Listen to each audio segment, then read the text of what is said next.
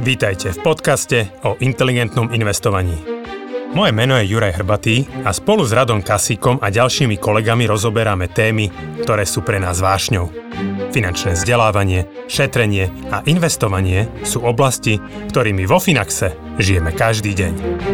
V tomto podcaste sme spojili naše vedomosti, aby sme vám pomohli žiť pokojnejší život vďaka dobrému finančnému zabezpečeniu.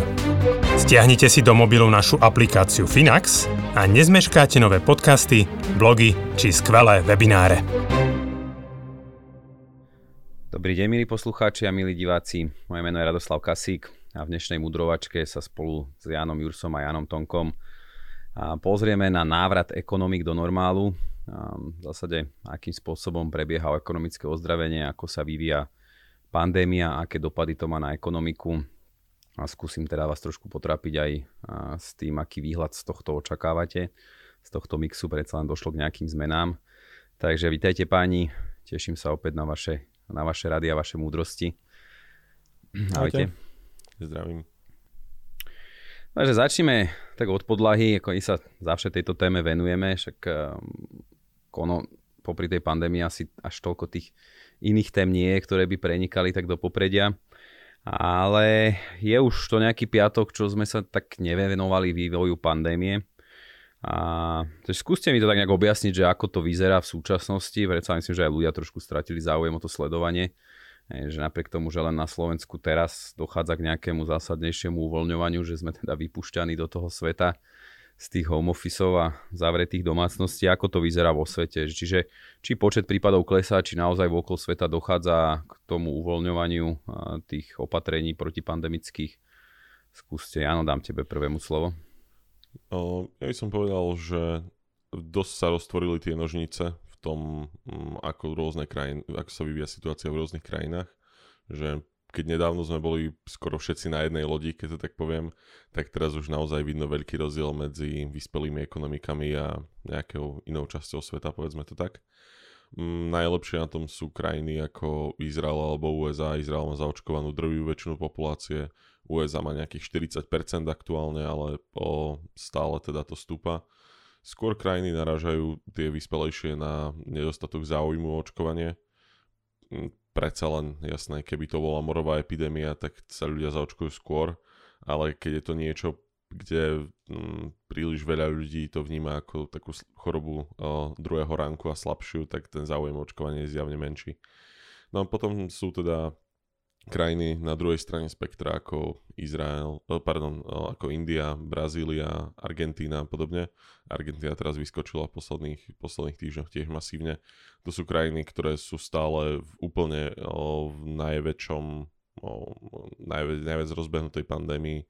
Tam tie čísla sú enormné, majú nedostatok kyslíka, nedostatok prakticky čohokoľvek Vyzerá to, že v tých chudobnejších krajinách tento stav bude ešte nejaký čas pretrvávať.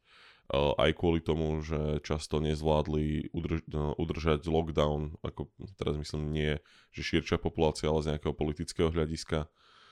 Zároveň, kým sa k ním dostane očkovanie aspoň v nejakej základnej miere, tak to bude ešte trvať.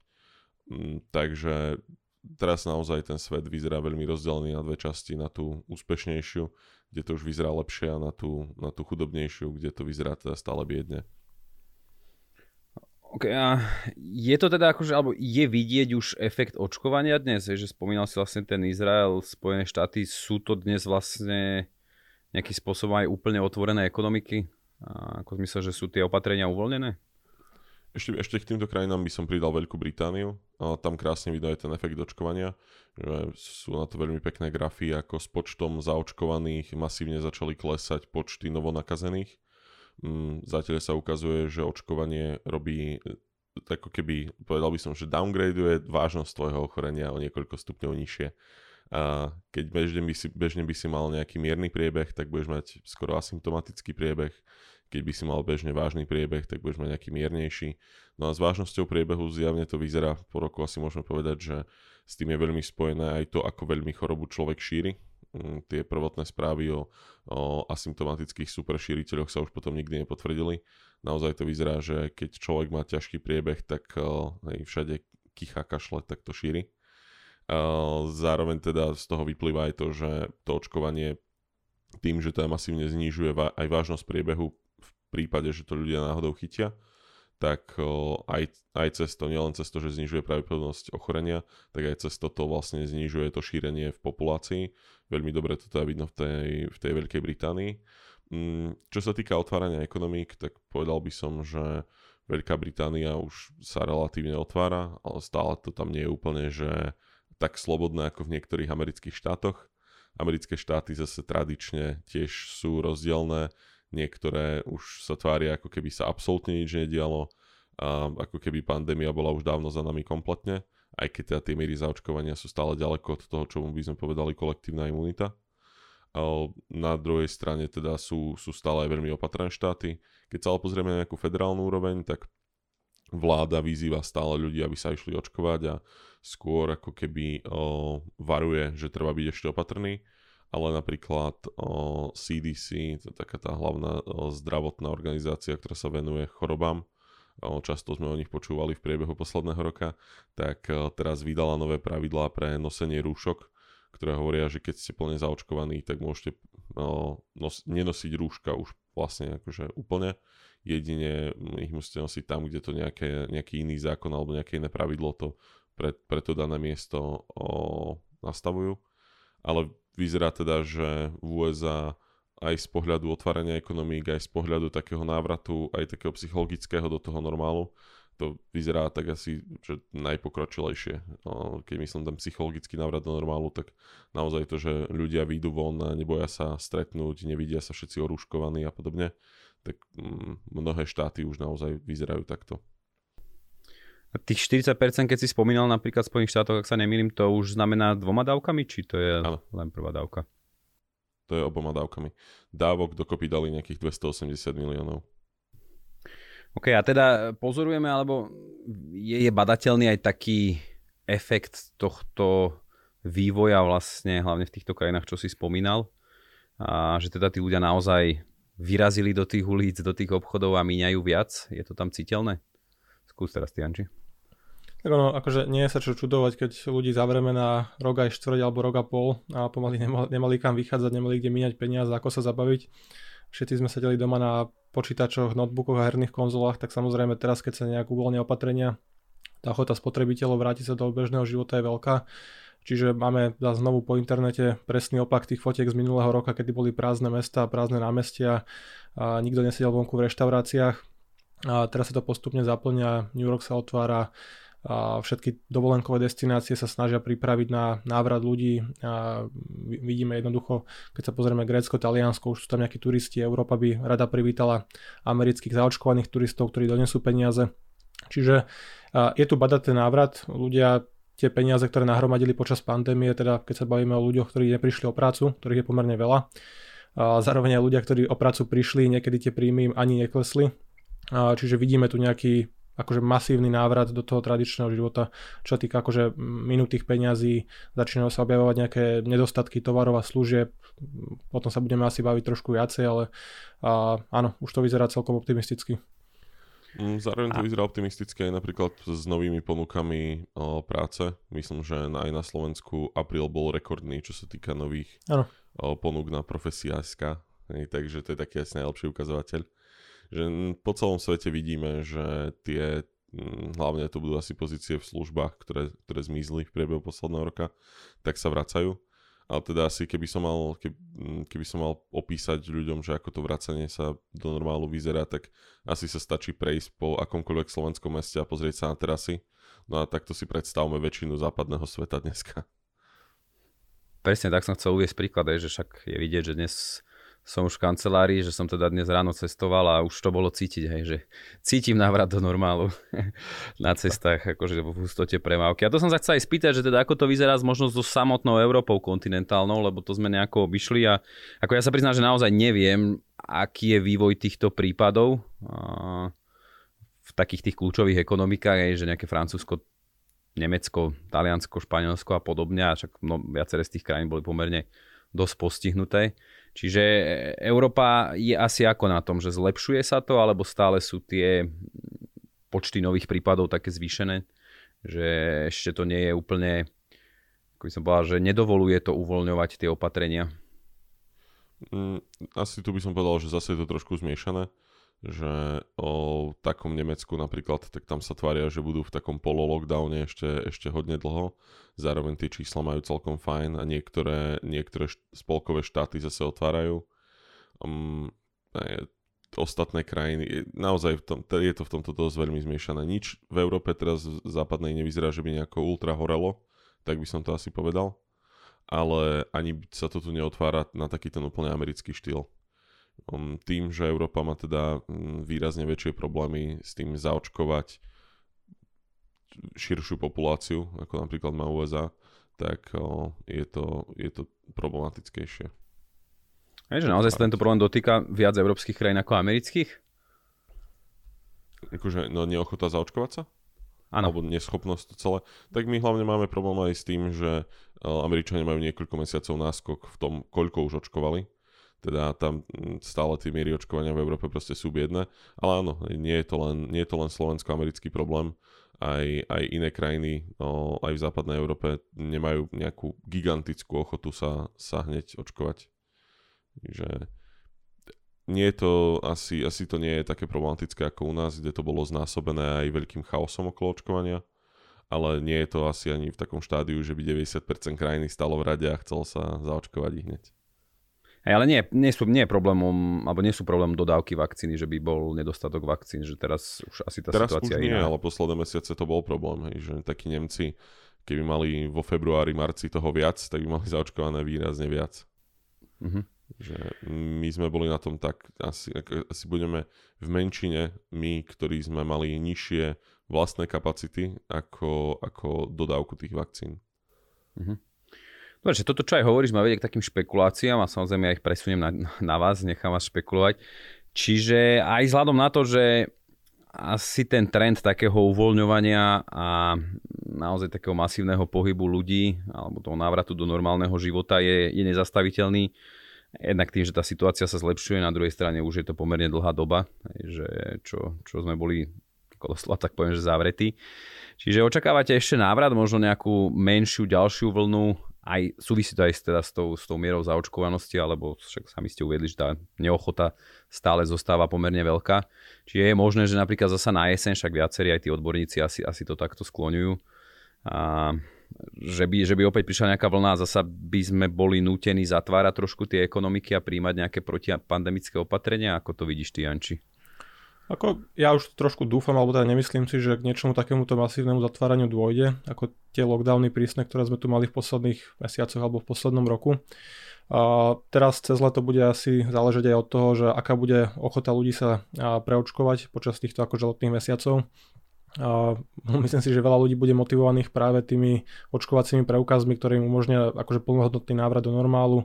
Každý, kto chce vycestovať, a chodiť do reštaurácií, pracovať a neriešiť nejaké testy a, a paličky na jeseň, tak asi a, bude ochotnejší podstúpiť očkovanie a dvojnásobne v prípade, kedy sa už neočkuje možno Astrov, ktorá odradzala veľa ľudí a, a väčšina ľudí dostane Modernu alebo Pfizer.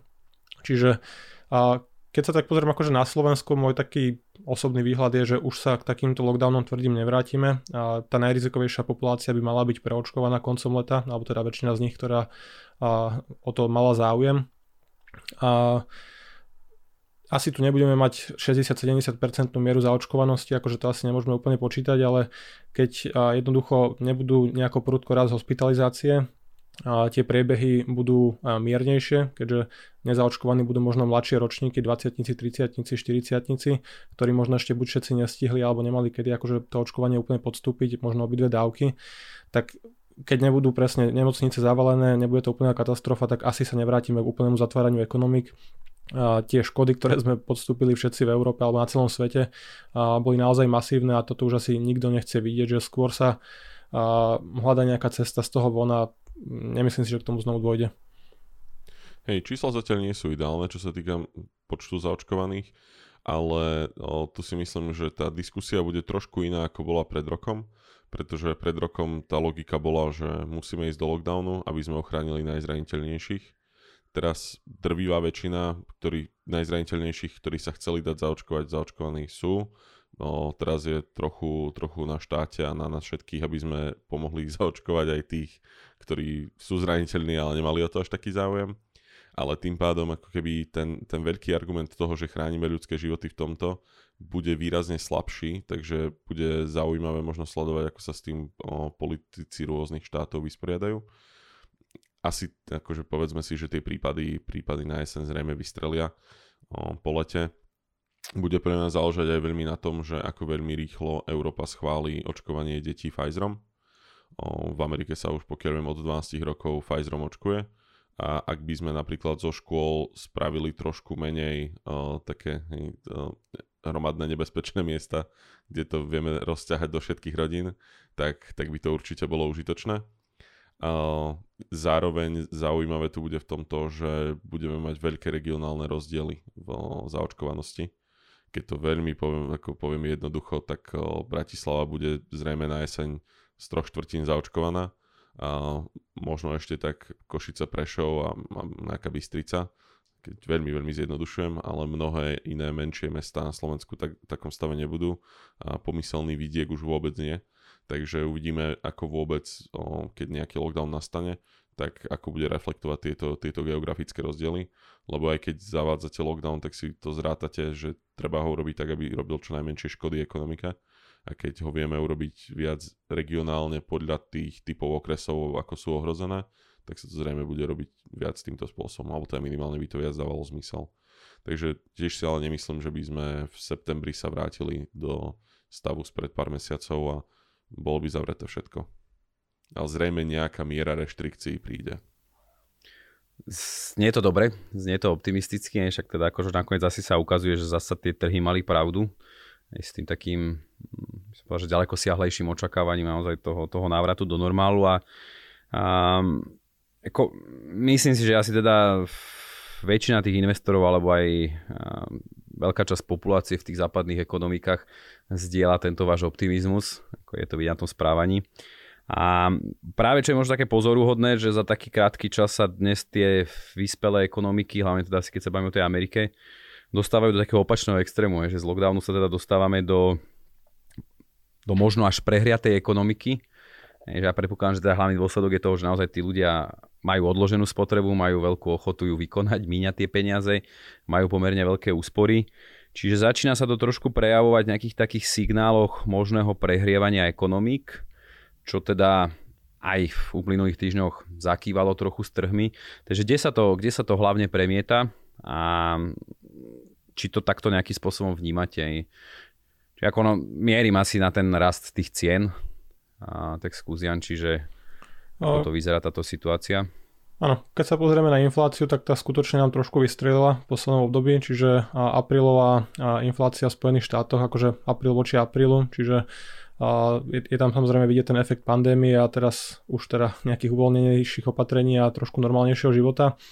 V Spojených štátoch dosiahla niekde okolo 4,2% medziročne, čo je síce viacej ako očakávali analytici, ale tak akože všetky tieto odhady inflácie alebo akýchkoľvek a, takýchto makroekonomických čísiel HDP a podobne a keď tam ekonomovia pchajú desatinné miesta, takéto čísielka, tak to je akože skôr úsmevné, čiže a nedal sa to nejako presne trafiť, čiže je trošku vyššia, ale zase je to asi najviac očakávaný nárast inflácie za posledných 10 rokov, že nikto by nečakal, že bude nejaká nízka, keď hodíme americkým spotrebiteľom alebo jednoducho fiskálnu podporu radovo v, v biliónoch dolárov a otvoríme ekonomiku a zároveň ľudí sme prinútili rok nemíňať, tak je logické, že a ceny benzínov budú viacej kupovať a všetko bude rásť, bude nejaký nedostatok možno tovarov. A zároveň počas koronakrízy sa dosť pokazili logistické reťazce, čiže boli zatvárané fabriky, nevyrábalo sa, prípadne tá výroba bola obmedzená. A teraz, keď celý svet sa ako keby vypínačom zapol z 0 na 100 skoro, akože nie úplne samozrejme, tak sa začínajú prejavovať nedostatky. Nedostatky sa riešia tým, že rastú ceny, rastúce ceny a vidíme na cenovkách tovarov a služieb, čiže je treba počítať, že tá inflácia je teraz vyššia a pravdepodobne ešte nejakú dobu vyššia bude. Ale to je aj to, na čo sme upozorňovali posledných minimálne pol roka, ak nie rok, že tie čísla, ktoré budú vychádzať rok po pandémii, budú značne pokrivené tým, že sa to porovnáva s nízkou bázou pred rokom, čiže rast HDP je extrémne rýchly, inflácia je rýchla, ale akože skôr pôjde pravdepodobne o nejaké akože prechodné obdobie, možno jedného, dvoch, troch rokov, kedy akože tieto čísla budú trošku vyššie. Čiže je to niečo, s čím sa počítalo. A trhy to nejako dramaticky nezasiahlo a stále akože americké alebo európske akcie sa pohybujú blízko historických maxim, akože nie je úplne, ale a nie je to niečo, čo by akože poškodilo náladu investorov alebo by niečo, čo by bolo nečakané. Trh s tým počítal a je to v zásade akože v normáli. Hej, je to taká, akože ako si povedal, taká celkom taká dokonalá kombinácia, by som až povedal, že je tu naozaj viacej tých faktorov. A že ak tie stimuly, aj odložená spotreba, ten bazický efekt má akože určite silný, silný efekt.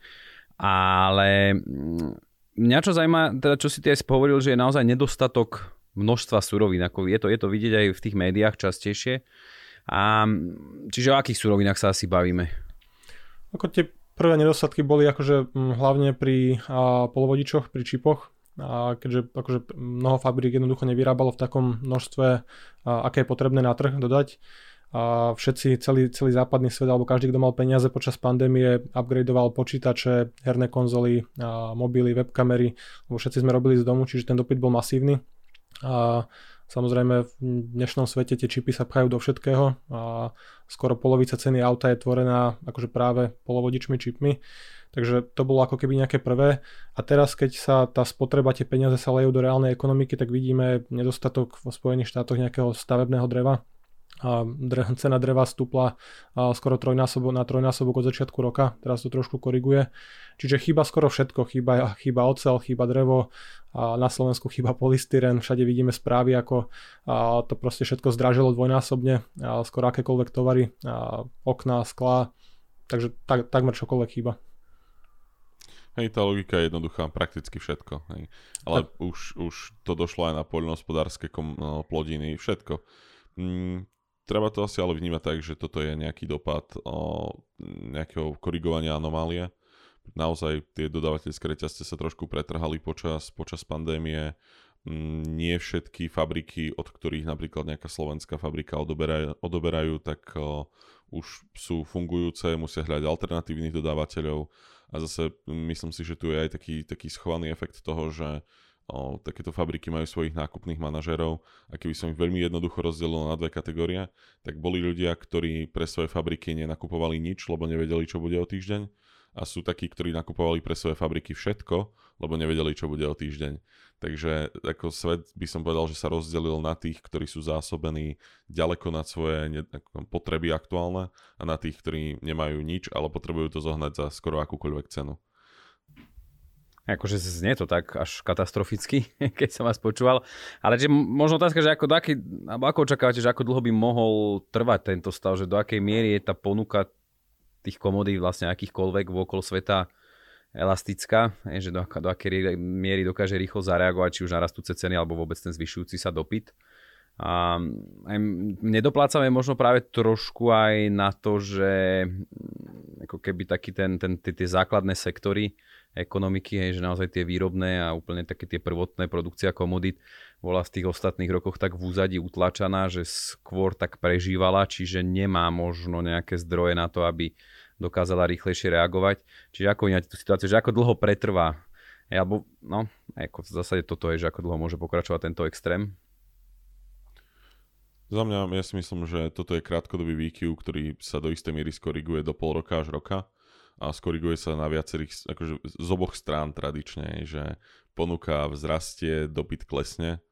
Mm, čo si myslím ale, že ostane s nami, sú o, vyššie ceny týchto komodít. Samozrejme nie na úrovni trojnásobnej ceny za, za o, dosku v Amerike, ale celkovo asi, asi ceny mm, vstupných surovín mm, sa nevrátia úplne na svoje predkrízové stavy takže asi na trošku vyššie ceny pri stavbách a pri niektorých produktoch si budeme musieť zvyknúť.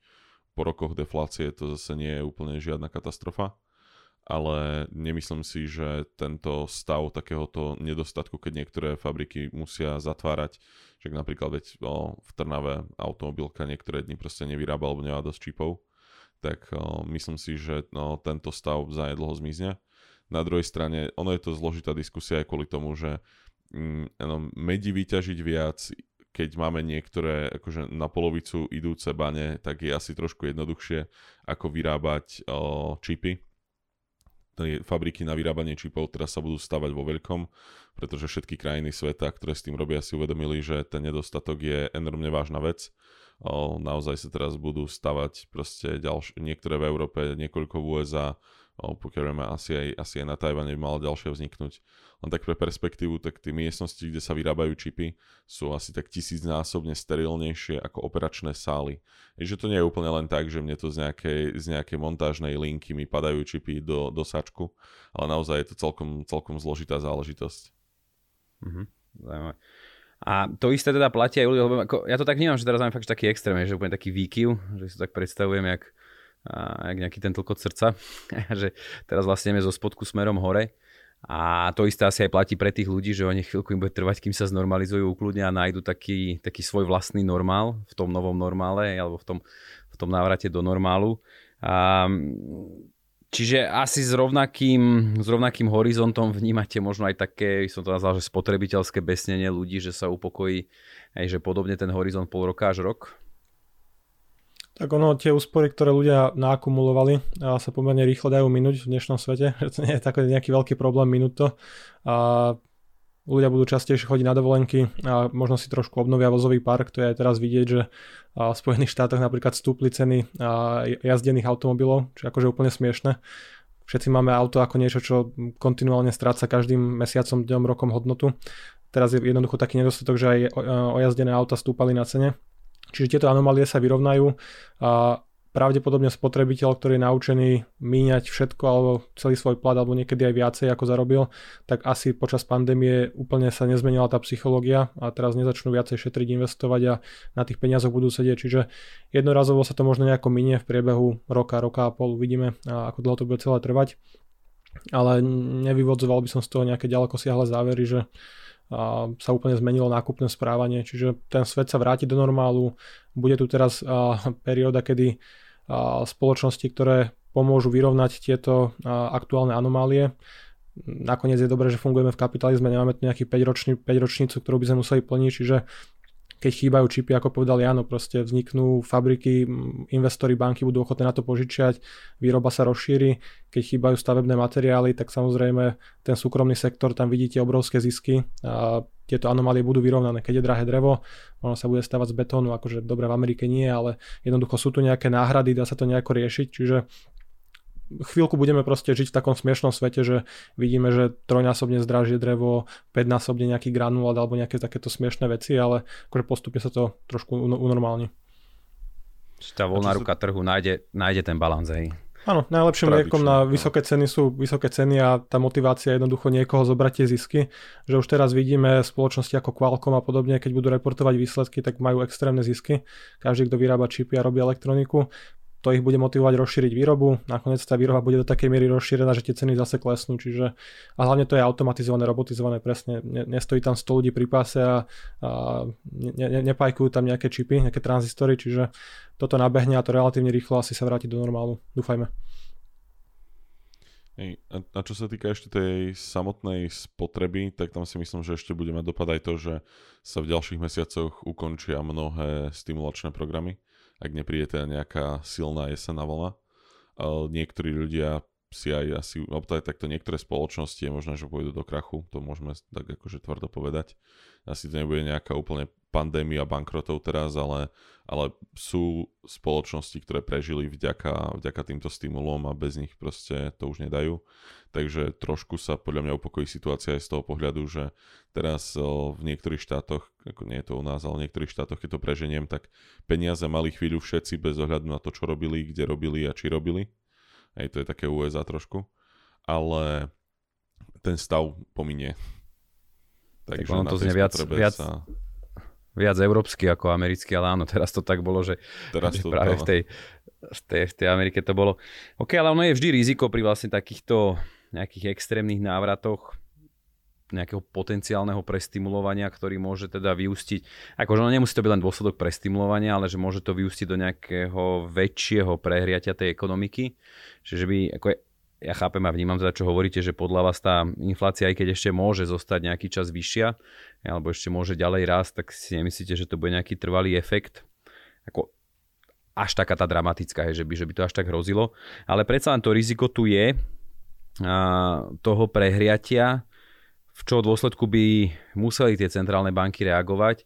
Čiže akú pravdepodobnosť vydávate tomuto? Hej? Ako, možno sa tak aj priamejšie spýtam, že teda kedy a v akej miere očakávate napríklad zvyšovanie úrokových sadzieb? Teraz začneme napríklad tou Amerikou, kde teda tá situácia je trošku lepšia nielen z pohľadu vývoja tej pandémie, ale aj z pohľadu tej ekonomiky aj z pohľadu toho, ako sa k tomu stavia centrálna banka najmä. Že americká centrálna banka Fed sa opakovane necháva počuť, že aj keď bude inflácia nad ich cieľ, ich cieľ je tradičné, sú tradičné 2%, tak by tá inflácia bola niekde medzi 3 a 4%, tak Fed často hovorí, že oni nechajú niekoľko rokov takto bežať, aby inflácia trošku dobehla zameškané za posledných 10 rokov. Takže tam si myslím, že kým tá inflácia neustrelí nejako úplne tragicky, tak Fed to bude korigovať len svojimi komentármi, možno, možno cez nejaké, nejaké iné programy liquidity, ale nemyslím si, že nejakým úplne zásahom do úrokových sadzieb. ECBčka je trošku v horšej pozícii z toho, že má menšiu flexibilitu, ale zároveň ten tlak na ceny tu bude zrejme menší ako v USA. O, tie stimuly boli menej agresívne v niektorý, do istej miery. O, ten návrat do normálu je taký postupnejší nie je taký skokový a tak ďalej, takže myslím si, že v Európe tá inflácia nebude až také riziko, ako, alebo teda nebude taká vysoká ako USA, ale keby bola, tak Európska centrálna banka musí zasiahnuť skôr, ona je viazaná, ona si nemôže zmeniť svoj cieľ ako keby sama od seba, ona je viazaná nejakými zmluvami, cez ktoré vznikla, ona sa zodpovedá všetkým členským štátom eurozóny a tie by sa museli dohodnúť na tom, keby chceli zmeniť ten 2% cieľ takže ECB má trošku viac zviazané ruky a tu keby tá inflácia vystrelila, tak tie úrokové sadzby by trošku porastli. Ale zároveň ešte k tomu poviem to, že ono sa toho netreba ani nejako tragicky bať, že o, o, o čom sa rozprávame, že úrokové sadzby by masívne porastli a stále by sme sa nevrátili do nejakého normálu spred pár dekád. Že tu je, o, žili sme roky v takom nastavení o najviac uvoľnenej monetárnej politiky, ako to bolo len možné ak nás trošku rastúce ceny donútia vrátiť sa viac do normálu aj z tohto pohľadu, tak krátkodobo to bude bolieť, ale dlhodobo to je zdravý vývoj. Hej, mám vieš, akože, ale dnes je tá situácia trošku iná možno v tej miere zadlženia. Ja v takej by som povedal, že či už sa pozrieme na domácnosti alebo na štáty, že aj pomerne malý rast úrokových sadzieb asi môže spôsobiť problémy. A to si aj myslím, že je dôvod, akože ja sa stotožňujem asi ano. s tým, čo hovoríte a že myslím si, že do veľkej miery je to aj taký cieľ centrálnych bank, že možno práve tou infláciou trošku zredukovať tak, tak to zadlženie a neohroziť, Inflácia neohroziť tých dlžníkov. Takže hey. kým, kým tú infláciu budú manažovať rozumne, že aj pri jemnom raste úrokových sadzieb napríklad by stále tá inflácia bola pri tom 2% cieli, to nie je až taký problém. Dobre, takže sa nemusia bať slovenskí dlžníci. v podstate dnes ich je naozaj pomerne veľa skrz, skrz hypotéky nejakého skorého alebo vyššieho zvyšovania úrokových sadzieb a teda vyšších splátok. Zatiaľ to tak nevyzerá. Akože ECBčka pravdepodobne tie sadzby bude držať a mimo nejakých akože takýchto a zmeny situácie úplnej na, na minimálnych úrovniach možno nejaké 2-3 roky, tak to komunikujú dlhodobo. A presne ako si povedal aj ty, Jano, že keď bude raz inflácia, to hra dokára všetkým dlžníkom, lebo zmazáva to hodnotu toho dlhu. A inflácia, akože to, že rastú ceny, to je, to je jedna vec, to, že rastú možno trošku úrokové sadzby tiež akože vnímame ako spotrebiteľe negatívne, ale keď máme vyššiu infláciu, tak rastú aj platy. Čiže pokiaľ by aj narastla, narastli úrokové sadzby z dnešných, akože keď sa bavíme o hypotekárnych úveroch a niekde okolo 1% na 2%, každý bude teraz strašiť, že priemerná splátka stupne z 350 na 420 eur, nejaké takéto čísla, ale úplne vynechávame to, že budú rásť mzdy a proste bude tu nejaký tlak nájsť ľudí a to, čo sme mali pred pandémiou, Spojené štáty mali úplne rekordne nízku akože nezamestnanosť. V Európe tiež sa pomerne asi rýchlo dotiahneme na tie predkrízové úrovne, tak bude tu tlak na to, aby tie mzdy rástli. A mzdy typicky rastú rýchlejšie ako miera inflácie, čiže nemalo by to akože negatívne nejako zasiahnuť bežných, bežných ľudí s hypotékou. A druhá vec je, že väčšina hypoték na Slovensku má fixáciu niekde okolo 3 až 5 rokov. Čiže najskôr by a tie vyššie sadzby zasiahli ľudí pri novej fixácii. Za tých 3 až 5 rokov väčšine možno narastú platy a možno to už tá splátka nebude taký veľký problém. A keď sa niekto obáva inflácie, stále aj dneska si vie zafixovať úrokové sadzby na 10 rokov za 1,2% ročne, čo je naozaj akože smiešne lacné. Ja osobne sa toho akože nebojím, používam krátke fixácie, ale akože ne, nehrozí nám nejaká katastrofa akože z tohto. Ja proti Jančimu si myslím, že no, tie úrokové sadzby môžu pri nejakých scenároch o, vyrázať skôr, že ak by tá inflácia skokovo porastla, tak, tak ECBčka ako prvé použije, ako som opísal aj pri Fede, iné nástroje, ktorým trošku berie likviditu a potom teda príde aj na úrokové sadzby, ale stále si myslím, že no, tie úrokové sadzby, aj keby porastli, tak sa bavíme o maličkých rastoch oproti tomu, kde úrokové sadzby bežne historicky boli. Takže aj keď to možno príde v nejakej forme, že Fed bude musieť oprášiť to také je nejakú A4, ktorá rozpráva o tom, že dvíhajú úrokové sadzby a ECBčka ju bude musieť vybrať z archívu po tých rokoch, ale mm, nemyslím si, že to bude nejaké, nejaké dramatické. Posledná otázka pani, taká trošku možno mimo. Viete byť vy niekedy aj negatívny? akože podľa mňa pesimista si v tom, čo sme hovorili, nájde svoje. Hej, že my sme, tu, my sme tu viac ako pol hodinu hovorili veci, ktorých by fanatický pesimista našiel veľmi veľa o, krmiva pre svoju dušu. Myslím si, že to do veľkej miery o, tým, že sa snažíme byť nejaký optimistickí realisti, čo je stav, ktorý, keď človek bol taký od, približne od druhej svetovej vojny, tak by sa mal dobre a, a splňalo by svet jeho očakávania do veľkej miery. Tak tým, že sme takýto, tak každý si tu trošku v tom nájde to, aký je on sám. Že keď nás počúva optimista, musí byť mega nadšený, nás počúva pesimista, musí byť tiež mega nadšený, ale teda nešťastný. Pozri, mali sme negatívny výhľad, keď sme sa bavili o Coinbase, to nám vyšlo. To je asi, to je, to je asi na inú diskusiu, ale akože občas vieme byť aj negatívny. Ale akože keď Jasne. vidíme toľko to akože pozitívnych scenárov, mi to príde také trošku zvrátené, že mm, sledovať ako keby tie pesimistické scenáre, hovoriť o tom, ako všetko sa znovu zrúti, zastaví a strašiť nejakým menovým kolapsom, keď konečne ten život sa vracia do normálu. Máme tu viac signálov pozitívnych, akože to platí samozrejme pre väčšinu histórie ľudstva, ale akože zbytočné mm, vypichovať tých pár negatívnych vecí, ktoré v tom svete sú, tie budú vždy. Vždy niečo sa niekde kazí, ale akože globálne sa to zlepšuje a teraz, teraz dvojnásobne asi, asi podvedome aj trošku sa snažíme vyrovnávať ten, no, také negatívne nastavenie verejného diskurzu pri každej takejto téme. Tým, že titulky predávajú a titulky väčšinou sú bombasticky zlé, tak potom asi, aspoň ja teraz, keď nad tým uvažujem, tak mám pocit, že asi podvedome sa snažíme byť trošku protiváha tým iracionálne pesimistickým, lacným mm, správam. Super. Ja, ja som tomu rád. Vždy sa teda teším na tieto rozhovory s vami.